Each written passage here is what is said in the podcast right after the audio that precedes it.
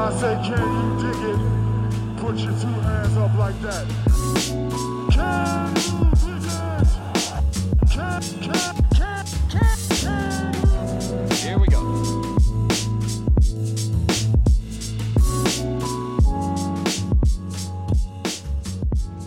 What's up, everyone? Welcome to another episode of Can You Dig It, a podcast by Silver Screen and and SB Nation Lakers community. You can find us over at silverscreenandroll.com or on social at LakersSBN. I'm Christian Rivas. With me, as always, is the wonderful Grant Goldberg. We have a lot to talk about, Grant, but first, I would like to give you your props because uh, during last week's prediction, we both predicted that the Lakers would go two and one but you predicted that the Lakers would lose to the Magic, and I kind of gave you heat for it because I didn't see it happening. But the Lakers got killed by the Magic, so I, I have to. You earned your props. I have to give that to you. Congratulations, and uh, yeah. There's no video feed on this podcast, but I just want you to know that I'm doing like a little bit of bowing, nodding my head, uh, accepting the congratulations. Thank you, Christian, for you know, recognizing me for this tremendous achievement. Uh, if only I could do this and win money off of it.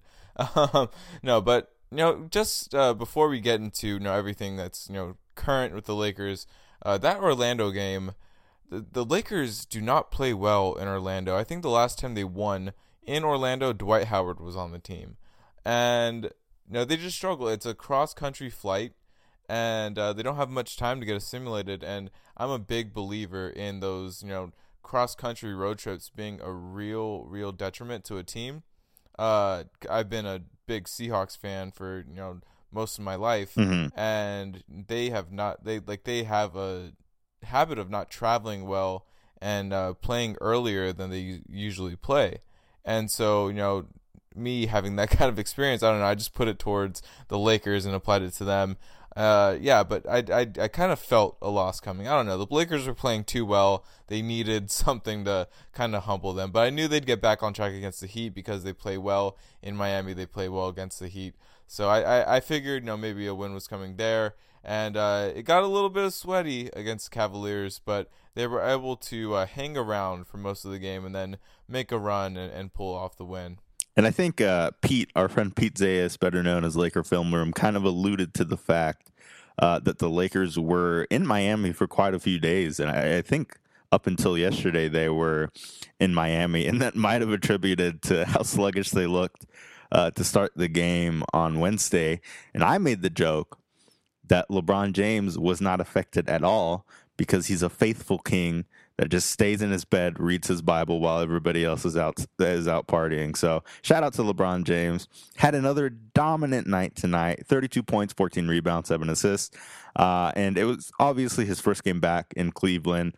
Um, I thought he played really well, and considering the fact that they showed that you know, tear jerking uh, tribute video in the first quarter for him to be able to, you know, pull his stuff together and, and do his job. I thought that was remarkable. Uh, nobody's ever made me a tribute video, but I, I feel like I'd feel really bad just dunking on them after a, a kind gesture like that. Yeah, it takes a really uh, a real killer to uh, to go ahead and, and rip Cleveland's heart out, not for a second time, but for a third time. Yeah. Uh, literally and, and figuratively dunking all over their face. Um, yeah. Uh, one quick note: I, I, bet the Lakers weren't complaining about staying in Miami up until today, but uh, they they looked like they spent three days oh, in Miami. Definitely. Uh, team, I mean, they lost the turnover battle. What was it, fourteen to one? Yeah, it was uh, thir- thirteen or fifteen to three. I think was the was the final count. But yeah, it was it was horrible. And this is against horrible. the Cleveland Cavaliers, who have won two games on the season. I mean, yeah, that's that's uh, that's mean, Miami nightlife for you. Yeah, Miami nightlife. You know, carrying over into you know you know picking up the slack from Ohio nightlife, which yeah. is non-existent. uh, it, it, was it, it pulled a double or or even triple shift uh, going into this Cleveland game, and uh, the the Lakers just looked a step slow. They, like I said, they were able to hang around, and you know that you know basically allowed them to you know make that run. I don't think they have to make that run if Jordan Clarkson doesn't forget he's Jordan Clarkson and, and hit some shots. Yeah, the Jordan Clarkson revenge game was a very real Yeah, thing It was, for it was a potent attack. um, I, I, I think if there is a, a Cleveland nightlife, Jordan Clarkson and J.R. Smith have probably sniffed it out by now. If you're looking for a good time in Cleveland, those are the two guys you go to. Um, but seriously, Clarkson looked like really good, uh, you know, that tonight, and because Rookie year, Clarkson. yeah, because we're recording this on Wednesday. Uh, it should go up, or it, it is going to go up on Friday. Uh, so when we say tonight, we mean Wednesday. Um, but yeah, Jordan Clarkson ended with a box plus minus. Uh, obviously not for the first time in his his career, but it feels like the first time in his career. He was he looked pretty good. Um, I know he was uh, he he had mixed uh, uh, Lakers fans had mixed feelings about him during his time in Los Angeles because there were nights he looked like a six man of the year candidate, and then there were nights that he looked like a future CBA MVP. And um, that t- tonight was one of those nights he looked like a six man of the year candidate. But on a two win team, I don't think he's going to get a ton of votes. Or if you're Chris Palmer, uh, a top three player, Oh, two way two way monster. I think was his words. Anyways, uh, don't if you're a player, don't don't uh, let Chris Palmer describe you because you know it's just the the career killer. Um, but yeah, I think I think you know it was kind of a throwback game from Clarkson, and I, and I know this is a Lakers center podcast, and, Mhm. and but we can that I mean like that's what a, a Jordan Clarkson throwback game you know focuses on it. It focuses on his time with the Lakers because that's literally the only time that he was good. Yeah, and it was Um, his rookie season too. I mean, his and yeah, and the first like 10 15 games of every season everybody's like did jordan clarkson turn a corner and it turns out that no he didn't he's No, it's, it's just the way he, he starts seasons he got hit on a screen and, and died. Um, but yeah, I, I I liked getting to watch Jordan Clarkson play. getting to watch Jordan Clarkson play well for a change, uh, just because uh, he really shouldered the load, making that you know Byron Scott coach team fun hmm in his rookie year. But enough about Jordan Clarkson. Yeah, I I'm think we sure spend more time Jordan talking Clarkson about- enough. jordan clarkson than an actual cleveland cavaliers podcast um, speaking of chris palmer chris palmer's a really big lonzo ball fan like a very Yeah. big lonzo ball fan and to, enough so that I'm worried. and and tonight he uh, he might have felt real good about himself because Lonzo looked as good as he's looked all season. He had 15 points on 7-11 shooting from the field. Only one made three pointer, uh, but I think we've seen enough from Lonzo to think that you know maybe his shooting will come around, but his scoring from inside is a bigger question mark. And he Yes. showed like um, he showed signs of life on that end tonight, or in that regard. He he was scoring in the paint. He threw down a hammer dunk in the paint, just completely blew by his defender. I was really impressed with him. Uh, also added seven rebounds, six assists, and a steal. Uh, what did what did you see differently from Lonzo tonight that allowed him to have uh, arguably his his best game of the season? Uh, I, j- I want to throw out the fact first that you know seven rebounds and six assists. Yeah, I kind of feel like that's a given for Lonzo at this point. Yeah. Like, it, we're we're kind of like oh six rebounds or, or six assists, seven rebounds. Yeah, that's kind of par for the course with him, and like that's just such a good thing for a young player at his, his age and Mhm. the impact that he makes. But uh, in terms of different things that we saw, not the same things like his rebounds and assist numbers, but um, I think we saw a different kind of aggressiveness. Uh, he was really getting after it. He obviously uh, you know, offers more on a nightly basis, uh, more consistency, more uh, uh, ferocity, or uh, he's more engaged on the defensive side of the floor. And so I think we saw a combination of both of that tonight. We, he looked like the player, the confident player we saw at UCLA. Uh, I did- a player. Yeah, I got UCLA vibes watching watching him as well. He looked he looked um, uh, kind of similar to that Oregon game during March Madness that uh, you know everybody goes back to. He looked good, man. I was I was really happy with what I saw from him.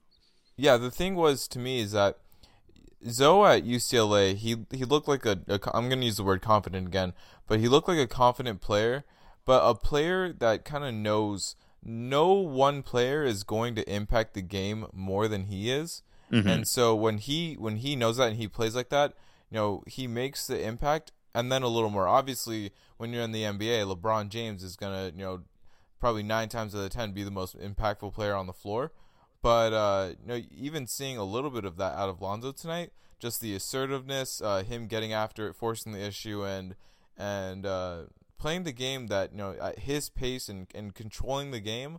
Uh, I think that's the best version of Lonzo. I think we can all agree. Uh, me and you, people listening, um, and, and, I'm sure you know even nationally, um, we'll we'll say that when Lonzo's on point, focused, and uh, really, really just engaged. I think the word engaged comes a lot uh, up a lot about Lonzo. Mhm. But when he's engaged and and he's controlling the game, I mean, he's arguably one of the best players in the draft class that of Yeah. that year. But you know, it's it's definitely tough to uh, to compare him to like the the Ben Simmons. Well, not Ben Simmons, but he was a rookie. Yeah, when he was Jason. Tatum, Donovan Mitchell. Jason Mitchell. Tatum, Mitchell, uh, you know, whoever you Even want to compare De'Aaron to. Fox it's, to it's an extent. because- yeah, no, De'Aaron Fox has been probably the most consistent player out of that draft class this year. hmm Um, I, I'm not gonna say probably he has been. Um, but Lonzo, it, it's it's kind of hot and cold. He usually makes an impact, you know, passing the ball, rebounding, like we just said. But when you have that scoring inside and he's you know finishing strong, we saw that a little bit in the preseason against the Warriors, where he kind of bodied Klay Thompson in the in the paint.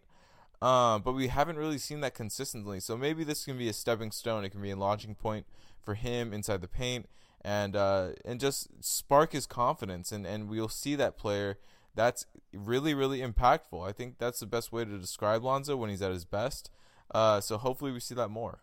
Yeah, and I, I think the the weird thing with Lonzo is the fact that he is such a smart player and he loves winning, uh, but he's almost selfless to a fault.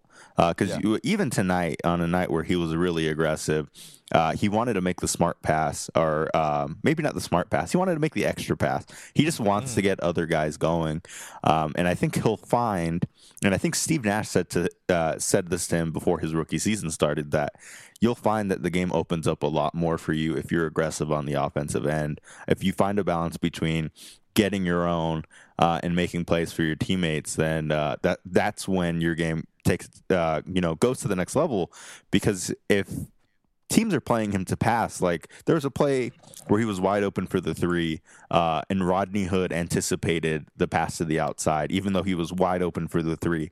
Uh, defenses are going to play him that way if they know he's not going to shoot it. So uh, I think if uh, today was a good a step in the right direction where he he can find that balance between scoring and playmaking for others. And if he's doing that, it opened things it opened things up for everybody. I mean, th- this is the first time uh, that I know of this season that all five starters uh, were positives uh, in the in the box plus minus category. So again, a really impressive game for Lonzo Ball, and um, hopefully it's a sign of things to come. Yeah, yeah. I think uh, when when you and I'm gonna say this, I'm gonna say this about Lonzo. Um, when you're passing up open layups and, and open dunks, like in the fourth quarter, when you know the team needs a bucket, like Jordan Clarkson is hitting threes on the other end, and you need a bucket to you know uh, to lessen the gap. You know, I think that's the moment in your head where it's like you got to take that you know you got to take that responsibility for yourself and especially when you have something right in front of you uh, i know that you know you have a gift when it comes to passing but i don't know when when mm-hmm. I, I think it you know when we talk about lonzo we talk about a player that's really smart and and you know makes the best plays and makes the smart plays and and makes really great reads and i don't think that he should limit it just to the great reads for passing but you know when you have the read of all right, do I go up for this layup? Do I go up for this dunk? Or, you know, do I, you know, make a, a really tough pass to the corner for a three? You know, that's, you know, that's the wrong read. And, and Lonzo, and, and Lonzo was great tonight, but, uh, you know, when the, da- when the game comes down to the fourth quarter and you need, you know, those points, you know, you got to make the right read. And I think that, you know, it's unfair of me right now to, uh, to harp on, you know, that one play because Lonzo played so great Yeah. on Wednesday against the Cavs. But uh, I think you know once he starts, like you said, to be more aggressive and have the game open up and, and have defenders respect a little bit more for your entire game rather than just passing, then you know we're going to see uh, Lonzo Ball really come into his own and, and be an all star type player.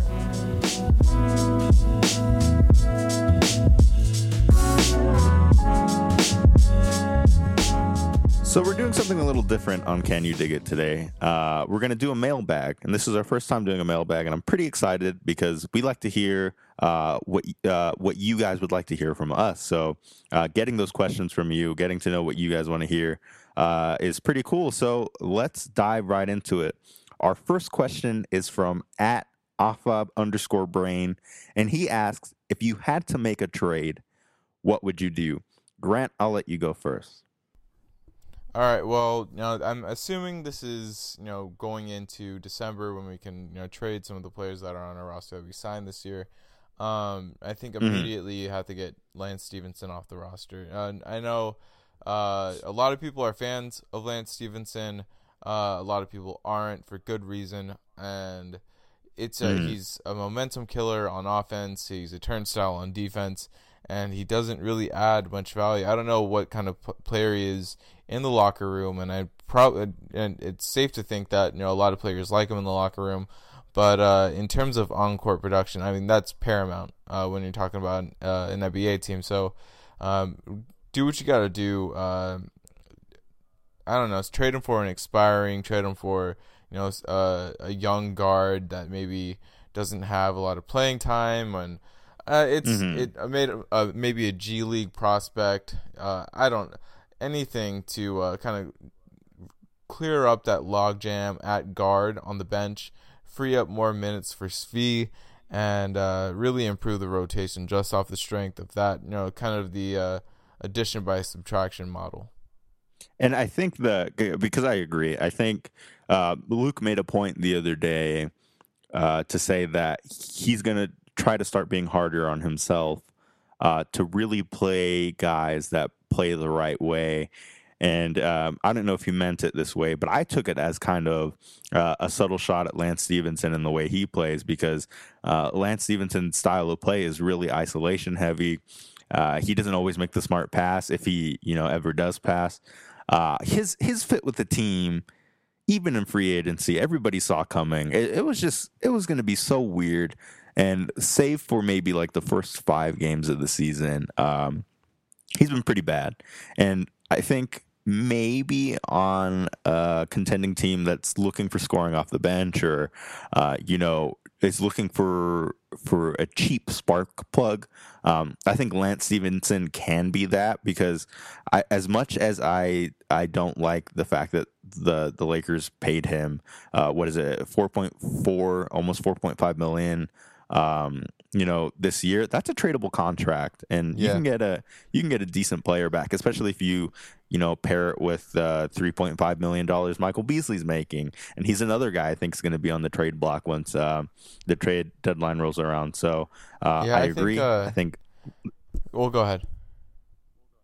uh, I, I was gonna- I was just going to say I think I think Lance, if you're if you're making a list of players. Uh, maybe not with the most trade value, but the most expendable. I think uh, Lance would be near the top of the list. Yeah, uh, I'd, I'd I'd go as far to rank it Lance, uh, Bees, and I, I'll leave it at those two because I think Mm. at this point in the season, given their roles and the way they're talked about, uh, JaVale and, and Rondo are are pretty much safe this year, I think. And um, you know who needs uh some scoring right now? The Golden State Warriors. So um, Yeah, you know, I maybe- think I think I said a, a player, you know, a, a guard, and you know this guy is kind of injury prone, and you don't really know about you know uh, the future of the entire team. So who knows? Steph for for Lance straight up like Yeah, I don't Steph know. I'm on uh, board Lan- for this risk. Lance has played every game this season, and Steph's bit missed what four of the last five games. If I was if I was Joe Lacob and Bob Myers, I'd look at Lance as uh, the final the final piece of the puzzle, the final piece of the championship puzzle. Because if you're looking for synergy in a locker room that's had their fair share of drama, uh, why not add Lance Stephenson to that mix, who is known uh, is is a known good locker room guy, doesn't cause any distractions on or off the court. So, um, in the off chance Joe Lacob or Bob Myers are listening to this, I mean, hear us out. Yeah. Get- Why not? Um, our the our second question is kind of related, um, and it comes from Jason Thompson, not that Jason Thompson, not the one that played in the NBA. Um, this is at jsway52. He asked if the Lakers could trade for an impact expiring contract player as to not mess up next year's cap space, what player would you target? For me, um, I know the Lakers are happy with their center rotation, and I think they have a right to be. I think um, they played really well this season. They've done a good job protecting the paint, at least since Tyson Chandler came aboard. Um, but when I look at the the group of expiring contracts and somebody that might be attainable uh, for the Lakers, I look at Dewayne Dedmon from the Atlanta Hawks. Uh, I think he's somebody, you know, it might might not be a reliable three point shooter, but he can space the floor um, and knock him down every now and then.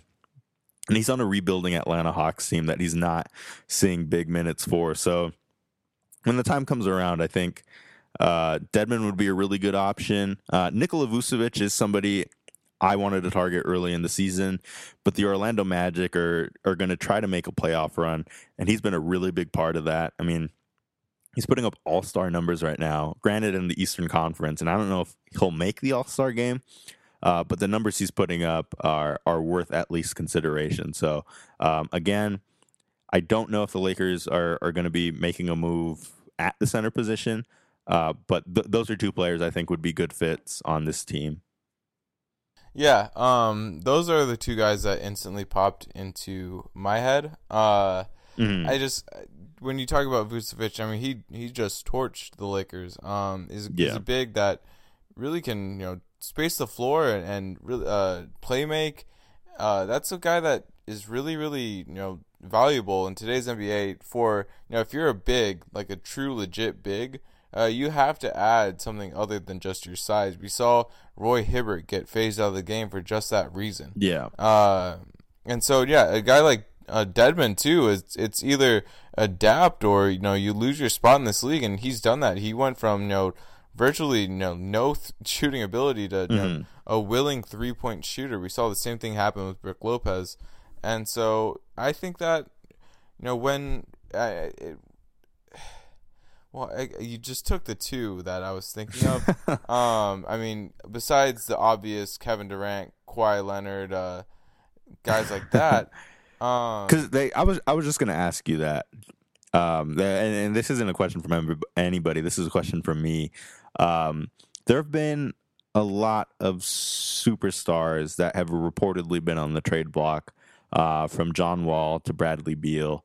Um, at at this point of the season, or at least um, let- let's say this season, is there anybody uh, beyond the obvious like Anthony Davis, uh, you know, first team All NBA guys that you'd be willing to trade one or two more pieces of the young core for at this stage of the season? now, do they have to be expiring? No, no, no, no. Or- They they can be they can be um, uh, under contract. All right. Well, you know, it's this is gonna count because he's an expiring, but Kemba Walker really needs to get out of Charlotte. Oh yeah, Um, he's he's been oh he's been unconscious from um, anywhere arguably a top three player Yeah. in the NBA uh, at the start of this season. He's been the reason that the the Hornets are where they're at right now. Um, he's been absolutely insanely clutch, even for his standards. And you know, I think that you know once he's able to get out of Charlotte, I think he's you know destined for absolute stardom. Uh, you know, he's big in NBA circles, but you know, in terms of you know legit household names, I think he's gonna enter that uh, that category if he uh, gets to go and uh, f- spread his wings. And uh, he's a peacock; you gotta let him fly.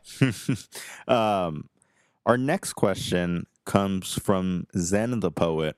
Now, I thought this was a fun one, uh, just because we're so far from seeing any um, production from the rookies that the Lakers drafted this season. Uh, but he asks, out of Svi, Wagner, and Bonga, who is the like who is most likely to become an All Star? Um, that's a really, really big question. So let me let me uh, let me you know tamper the expectations down a little bit and ask you of those three players, who do you think is most likely to crack the rotation this season? Um, I think it's easiest for uh, the first two in Svi and Wagner, just because I think that, and we we talked about this, you know, separate from this show that you know Bonga could be in for kind of a red shirt year, and the Lakers can afford to do that because of his youth and because of how raw he is. Um, I do think he probably has the most potential out of all three, but Svi already has an NBA skill. Wagner, you know, you know, in a very good case or best case scenario, is a very valuable chip and and uh, in a rotation. You know, he's a big, he can provide provide floor spacing, and he's a scrapper on defense. But uh, I'll I'll answer that question. I think Bonga does have All Star potential. Uh, when you look at All Star fan voting, uh, they love the the freakish type players with the length and Yeah. you know, playmaking ability. If he can shoot uh, even a little bit like he's the way he's shooting it in the G League right now, Which is crazy, uh, by the way. which is crazy, Yeah. totally unexpected, out of left field. Um, yeah, I, I see, I could see the case for that, but you know, a lot of things are gonna have to break right in that situation. Um, if I'm gonna alter the conver- uh, the the question a little bit and say who's likeliest to participate in an All Star weekend, uh, separate from the the rookie and uh, sophomore game or the That- Rising Stars game, yeah. uh, I think it's Svi in the in the three-point three point count. Yeah, I I completely agree. Um, which uh, the kind of off topic, but he looked he he had a few garbage time minutes. Um, you know, the other night in Orlando, and he looked as comfortable as he's looked all season.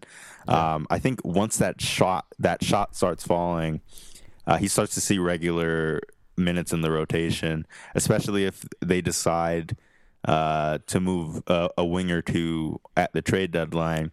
I, I agree. I think I think he's probably the most likely uh, to break into the rotation this season, just because of the value the value he brings on both ends of the floor. On both ends of the floor. Um, so yeah, Svi it has my vote for most likely to be an impact player, but Bonga, uh, with the way he's played in the G League, an All Star, I I think it's a little early, but I think he definitely has the tools to put it together. Our own Alex Regla wrote a really good um, profile piece on him uh, when he went to the South Bay Lakers game the other day. Unfortunately, Bonga left with a left ankle injury, and it's the same ankle he he aggravated the other day. But uh, we're hoping he's all right. And uh, if you have time, uh, you should make time to read Alex's piece, which is uh, very good, and you can find it on silverscreenandroll.com right now. Um, and, and make time to go to uh, South Bay Lakers game to see Isaac Bonga before he blooms into the All Star future MVP candidate. Um, our next question is from a giraffe. I'm, I didn't know giraffes were allowed to have um, Twitter accounts, but here we are. Uh, his name is Harrison Faigen, and he said, "What is the best thing about working for Harrison Faigen?" Um, Grant, I'll let you start with that because um, I uh, I will reserve my comments for for this podcast. Well, it's not the pay. No, I'm kidding. Oh man. um, and uh, it's it's a unique opportunity. Uh, I thought I would go have to go under some like zoology training. Yeah. Um, He's definitely really- tame for a giraffe. I expected giraffes to be, um, you know, because they are wild animals after all, and uh, Yeah, they're well- notorious for their long tongues. But I haven't run into that problem in the in the few times I've I've seen him. Well, yeah, and and you know it, it's been stressful times for him with this whole romaine lettuce thing. Like Mhm. we've had to switch to iceberg, and so you know when it comes to you know his appetite, he can get a little cranky. But uh, no, it's he's a great guy It's- or a great draft to work under. Literally under because he's so tall. uh, but no, we we always appreciate the kind of boss. I can speak for the both of us when I say we always appreciate the kind of boss that Harrison is. Uh, the kind of uh, the the example that he sets with the the way he works. Mhm. And you know, I don't think you know I've ever had a bad time or even a bad discussion with Harrison in regards to work. Um, so yeah, it's it's a really great relationship, you know, from you know employee boss standpoint Yeah. or uh, draft uh, zookeeper standpoint. So And the fact- you know, the fact that- we're firing on all cylinders. Yeah, the fact that we're even uh, allowed or able to to roast him like this on our podcast uh, that he invested in us for is uh, probably a good sign of our of our working relationship. So Look, shout out man, to I'm Harrison. I'm taking my eight dollars and I'm I'm stretching this as far as I can take it. uh, shout out to Harrison and shout out to his girlfriend Mia, uh, who also asked what it's like working for a giraffe. I think we touched all the bases on that though. Um, this next question is similar, uh, and it comes from Austin Green for you, Grant. Um, he asked, "Who's your favorite ex-Lakers outsider uh, outsiders writer that was falsely accused of being a Lakers fan?" Um, do you want to provide a little a little backstory on this because I'm not familiar. Uh no, I I don't think such a person exists. Uh, if I'm being honest, um, there was a person uh, named Austin Green who might have contributed to the site, but he definitely was a Clippers fan. He definitely owns a Clippers hat, takes pictures with it on the beach. Oh no! Um, but definitely a big trader. Uh, T R A D E R, uh, obviously. Um, but yeah, I, I, I have no no confidence in saying that I'm 100% sure that person exists. So I can't even answer that question honestly. Speaking of uh, uh, uh, Clippers fans that write for for Lakers sites, uh, our our our friend Sabrina Merchant um, accepted a role with Clippers Nation, and she's doing great work there. But um, I have my suspicions now whether w- which side she's on. Um, Right. so Uh, uh, thankfully, there was a lane violation in uh, in Wednesday's game with the Lakers and Cavs, and I immediately thought of Sabrina because randomly I remember her saying that she loves lane when lane violations are called. so shout out to the ref that called the lane violation, which helped the Lakers, I think. And shout out to Sabrina Merchant. She does wonderful weekly columns uh, for Silver Screen and Roll, again, that you can check out on our site. Um, we're down to the last few questions, uh, and these ones are pretty similar. So I will try to lump them uh, together as best as I can. Um, the first one comes from Matthew Cody 83. Uh, he asks, should Hart be getting more minutes? The lineups with him have been successful and they need more shooting, um, which we'll get back to right now. Uh, Kurt Brown or at Cortez CB asks, should we stick with Kuzma or go to KCP? So, what I'm getting from that is that fans are kind of growing tired of the effort Kyle Kuzma's putting on defense, and they'd rather pair uh, Lonzo Ball with a defensive guard in the first unit, whether it be Josh Hart or Kentavious Caldwell Pope. What do you think about the prospect of moving Kyle Kuzma to the bench in favor of a Josh Hart or a KCP? Well, uh, before I answer, I think Ghost Dad or at Land of Swords answered it for us, and he said out of Kuzma or KCP, uh, he said Hart, and I that was his whole I reply agree. is Hart. Yes. Yeah. um. So shout out to Ghost Dad.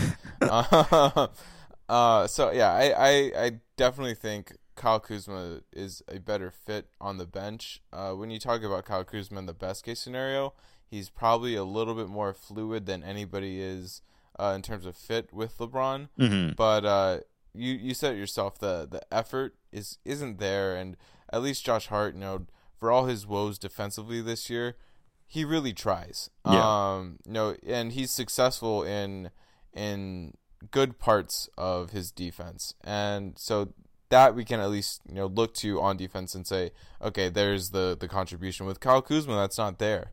Uh, there's no no one point where I'm like, all right, there's really good defensive possession by Kyle Kuzma Mhm. on on multiple instances in the game.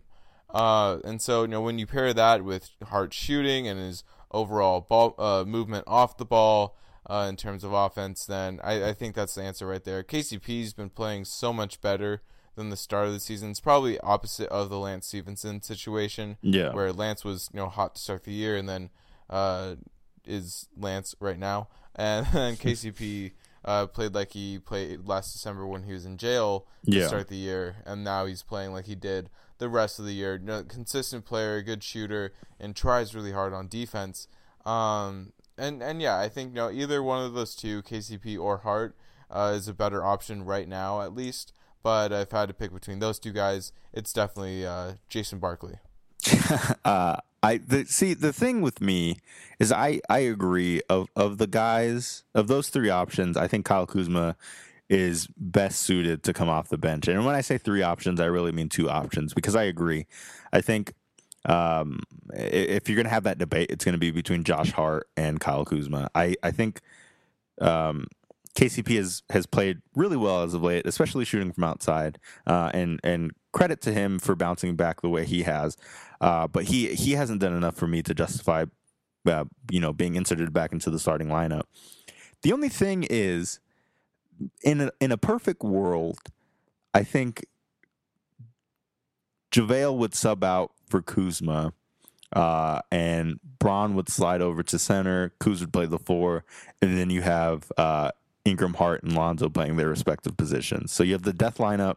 Uh, try to extend the lead uh, until you pull put the full second unit in.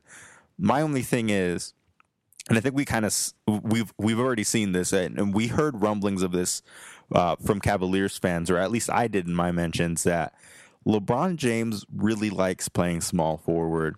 That's where he feels most comfortable, and I think him playing power forward's more realistic than him playing center. I think him playing small ball center and and at least the regular season was always kind of a pipe dream.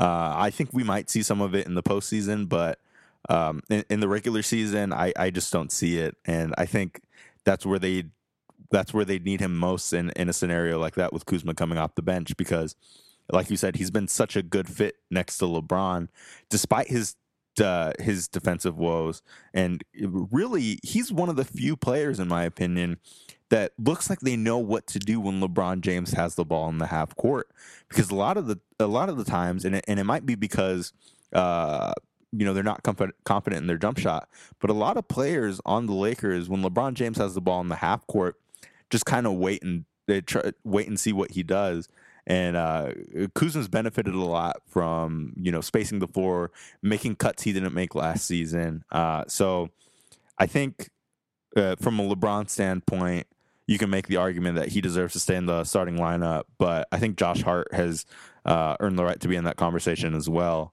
And um, uh, you know, I, I don't expect any lineup changes to be made, but if there were to be one, it would probably be to move Josh Hart back into the starting lineup.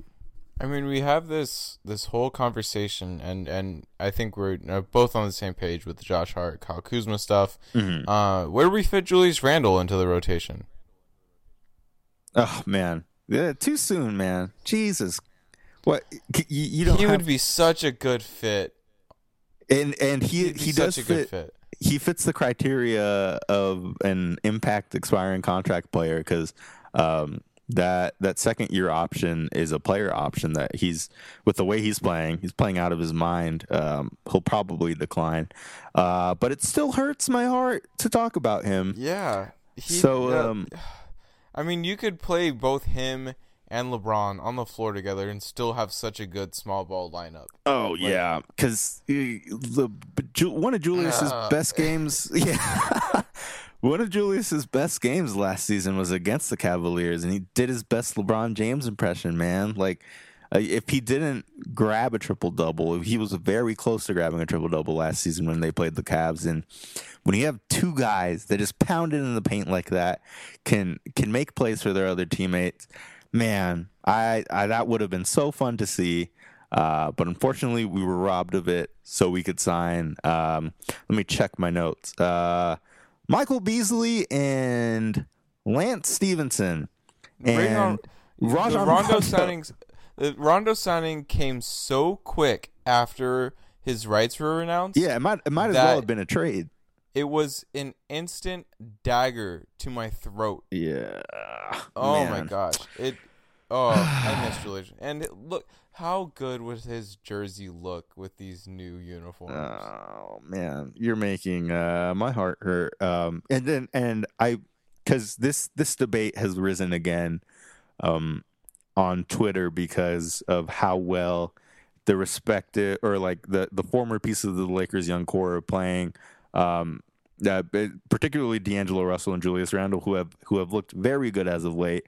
Um, I've made it no secret that D'Angelo Russell was my favorite player coming out of college, and I was really high on him. Um, so it hurt to see him go, and he looks, you know, like closer to the player Lakers fans he thought thought he was going to be uh, right now in Brooklyn.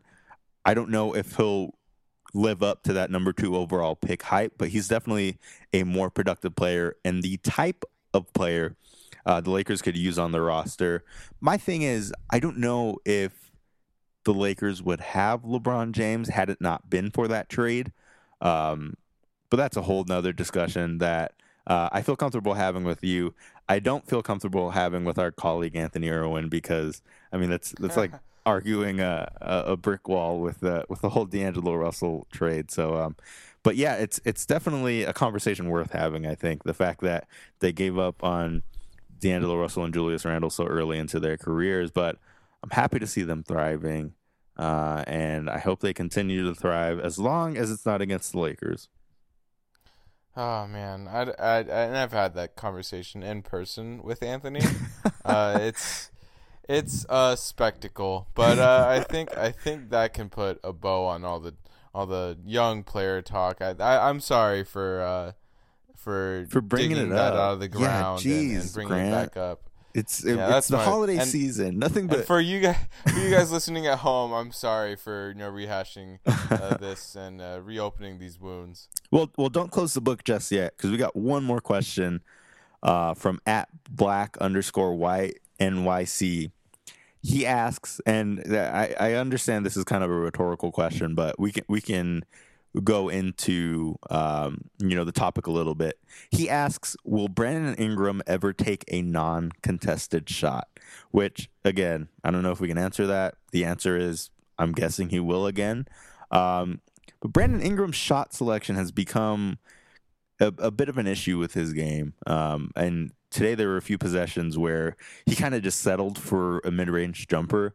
And I understand that that's a part of his game that he's shown in the past uh, that he can make, but he's not at the level yet where he can take those contested mid range jumpers. I mean, he's not he's not Shaun Livingston where every time he pulls up with his length it goes in.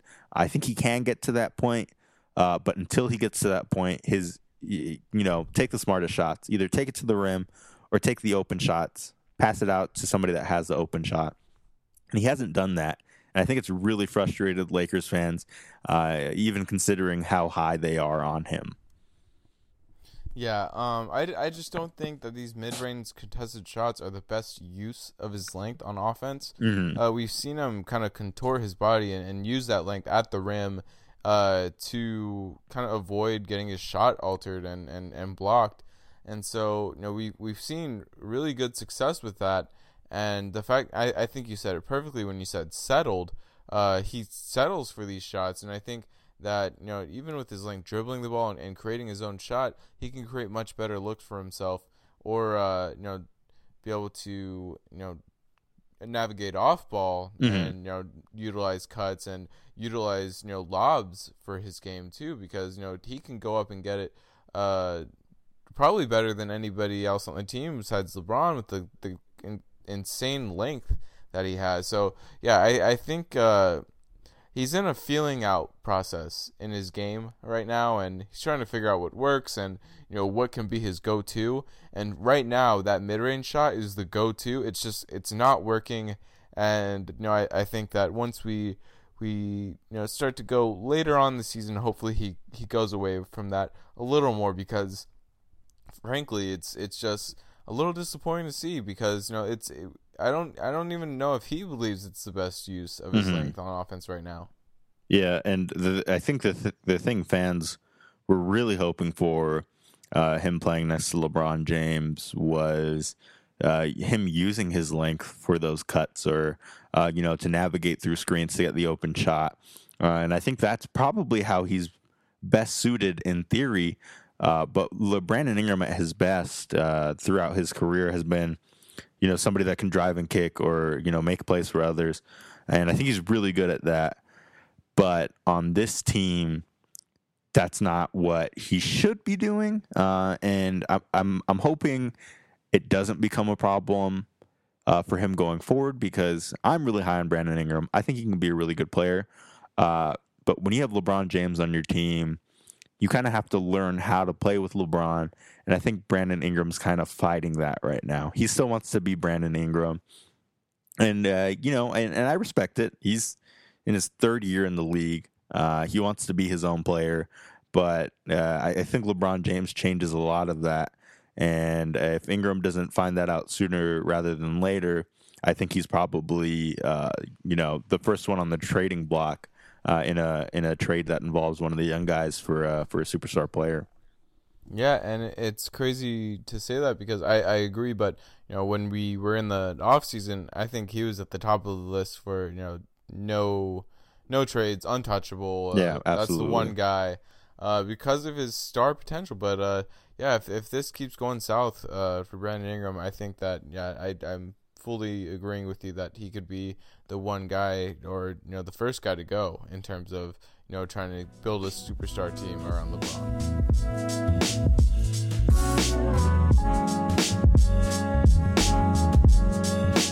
So this is going up a day after Thanksgiving, but I thought, um, you know, whether or not you celebrate Thanksgiving, um, I think uh, beyond what Thanksgiving was intended to be celebrated for.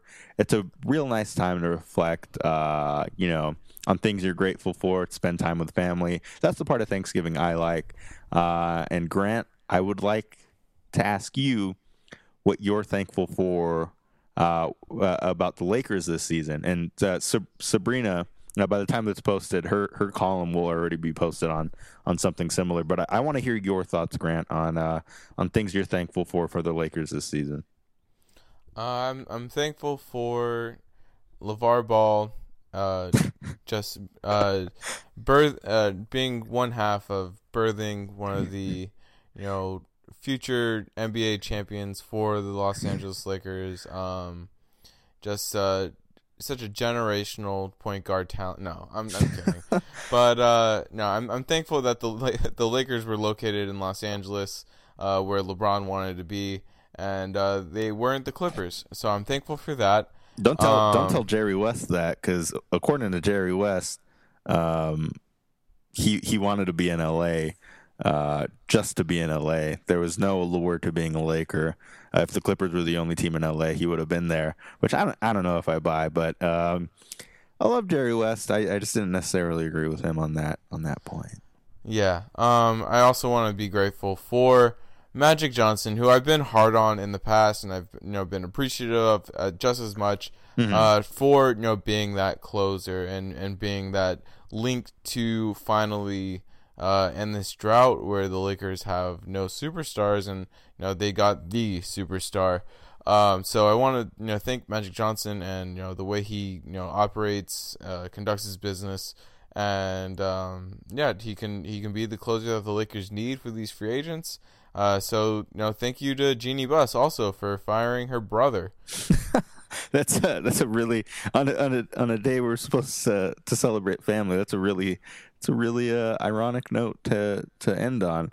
Me personally, I am thankful for the Lakers scouting department because they have been rock solid for at least uh, the past four to five years. Uh, I, I, think Isaac Bonga looks really good. Um, I sent out a tweet on on draft night uh, that if you dig up, I'm sure you can find. But um, I think the Lakers came up empty-handed in a deep draft, and part of me still questions whether or not they should have drafted some players as high as they did.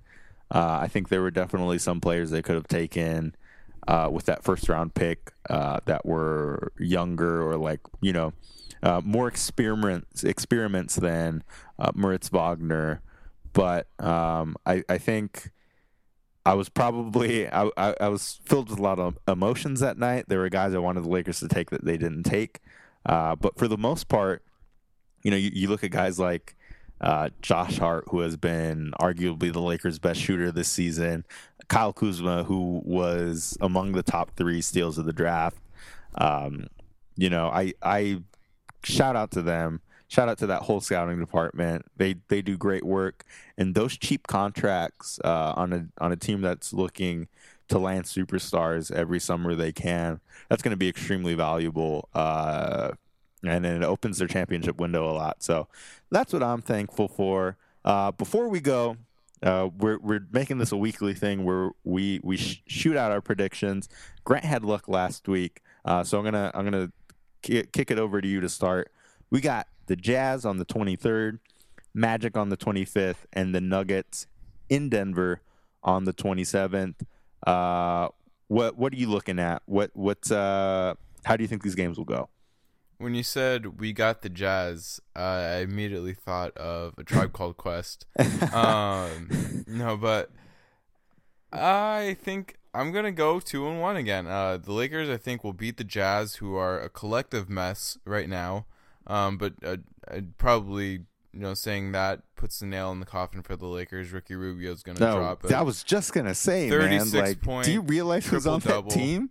Yeah, and so I, I I regret this already. But no, I'm gonna I'm gonna stick with it. I'm gonna stick with it. The Lakers will beat the Jazz, and um, they'll be they're at home, so you know they'll have that going for them. They'll Mhm. get their revenge against the Magic. I think that you know they'll be more comfortable to be a little well rested, uh, and they'll be able to kind of be you know fully engaged, clicked in, and uh, I think they'll get the win. The Nuggets in Denver.